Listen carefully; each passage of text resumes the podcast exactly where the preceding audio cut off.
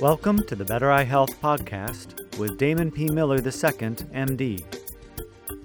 This particular podcast is an excerpt from the weekly conference calls. Dr. Miller focuses on different topics connected to the Better Eye Health program. The topic of this session is how much microcurrent stimulation do you do each day? Here is Dr. Miller. Frank also asked, is it safe to do extra microcurrent stimulation a day? That's a good question. Is it safe or is it a good idea to do extra microcurrent stimulation a day?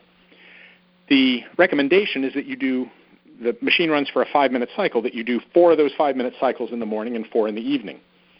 That's more than some clinicians recommend. That's what we recommend in this program. And to do more than that, to do more than 20 minutes in the morning, 20 minutes in the evening, um, I occasionally I might recommend that.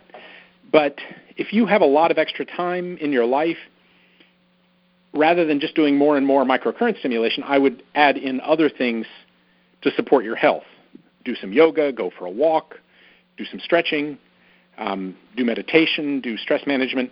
There are a lot of things that will benefit your health in general that they may not be a part, specific part of the program, but if you have a lot of extra time, I would be doing those things rather than just adding in more microstim. If you're actually doing 40 minutes of microstim a day, that's enough um, unless I tell you differently. And nobody who's on this call today needs more than that. Tune in for more podcasts and other presentations. Go to www.bettereyehealth.com. There is hope for sight.